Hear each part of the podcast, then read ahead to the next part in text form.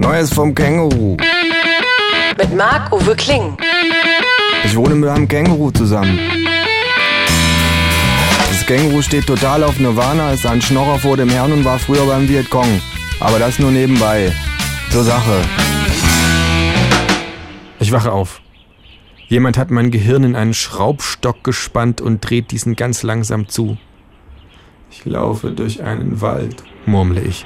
Ich atme ein, ich atme aus. Ich laufe durch einen ruhigen Wald. Das Känguru poltert zur Tür herein. Was geht denn hier? ruft es.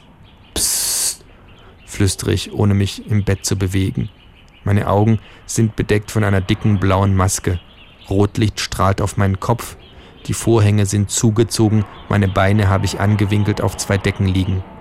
Ist das eine Kunstinstallation? fragt das Känguru. Tote auf einem Maskenball oder so? Ich habe Migräne, presse ich wenig erheitert zwischen meinen Zähnen hervor. Und jetzt sei leise.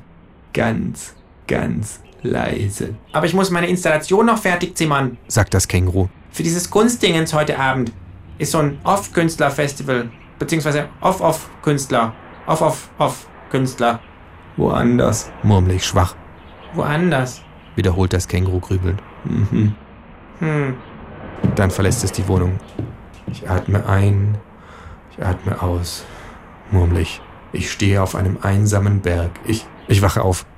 Das Känguru ist wieder da, Sie wollten das Werk ja vorher sehen. flüstert es. Ich nenne es der moderne Mensch. Sehr interessant, dröhnt eine mir fremde Stimme. Psst, sage ich. Das Verlangen nach Ruhe, flüstert die fremde Stimme. Psst, sage ich, Die ihm natürlich verwehrt bleibt. sagt das Känguru. Ich stöhne. Ah, tragisch, sagt die Stimme. Die Maske sehe ich als Zeichen der Entfremdung, der Entmenschlichung. Sie beziehen sich hier im theoretischen Überbau auf Marx, nehme ich an, Unter anderem. sagt das Känguru. Ruhe, murmel ich. Das Rotlicht als Symbol für die alltägliche Prostituierung im Kapitalismus, Sicher, sicher. Die Bedeutungsebenen sind hier sehr vielschichtig. sagt das Känguru. Natürlich, sagt der Mann. In Rekursion auf Yoko Onos Bed-Ins für den Weltfrieden, auf welche sie sich hier ganz offensichtlich beziehen, könnte das Rotlicht natürlich auch eine Verheißung sein und für die rote Sonne eines neuen sozialistischen Morgens stehen, Oder in Rekursion auf die Flippers für die rote Sonne von Barbados. sagt das Känguru. Woanders, murmel ich.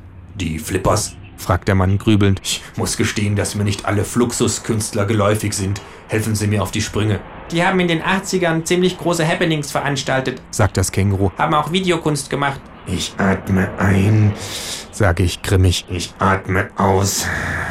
Der Wunsch, die Komplexität der Realität auf ein beherrschbares Maß herunterzubrechen. Luhmann erkenne ich, Max Weber auch, haben sie bei der Konzeption auch, Sicher, sicher. sagt das Känguru. Kant, Nietzsche, Wittgenstein, der ganze Gesangsverein. Aufhören, murmel ich. Ruhe, woanders. Brillant, sagt der Mann. Dann müssen wir jetzt nur noch den Transport zum Festival klären. Das Känguru nimmt mir sanft die Maske von den Augen. Hast du eigentlich heute noch was vor? It's